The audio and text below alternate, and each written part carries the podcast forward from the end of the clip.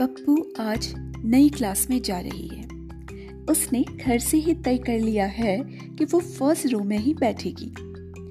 आज वो जल्दी जल्दी स्कूल जाएगी और अपना बैग झट से सीट पर रख देगी।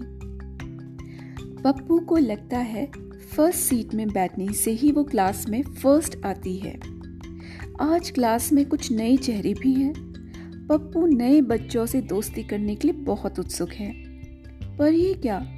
क्लास में बहुत शोर हो रहा है और प्रिंसिपल मैडम ने पूरे क्लास को पहले ही दिन सजा दे दी। पप्पू सोच रही है, मुझे क्यों सजा मिल गई? अच्छा खासा चुपचाप बिल्लू और पिंकी मज़े से पढ़ रही थी। पप्पू को पिंकी और बिल्लू की कॉमिक्स बहुत पसंद है। वो नई कॉमिक्स के चित्र फटाफट सारे देखती है उलट पुलट की। कभी कभी उसे मन करता है कि काश वो कॉमिक्स की दुनिया के अंदर जाकर बिल्लू और पिंकी के साथ दोस्ती करती, शैतानियाँ करती और उन्हीं के साथ खेलती।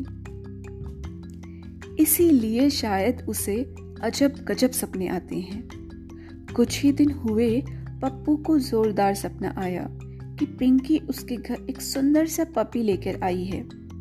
सपना इतना असरदार था कि पप्पू ने उठते ही पूछा, मम्मी, मेरा पपी कहाँ है? मम्मी ने पूछा था, कौन सा पपी? अरे मम्मा, वही जो पिंकी लेकर आई थी. मम्मी जोरों से हँसी थी। पप्पू का सपना मोहल्ले की चर्चा बना था।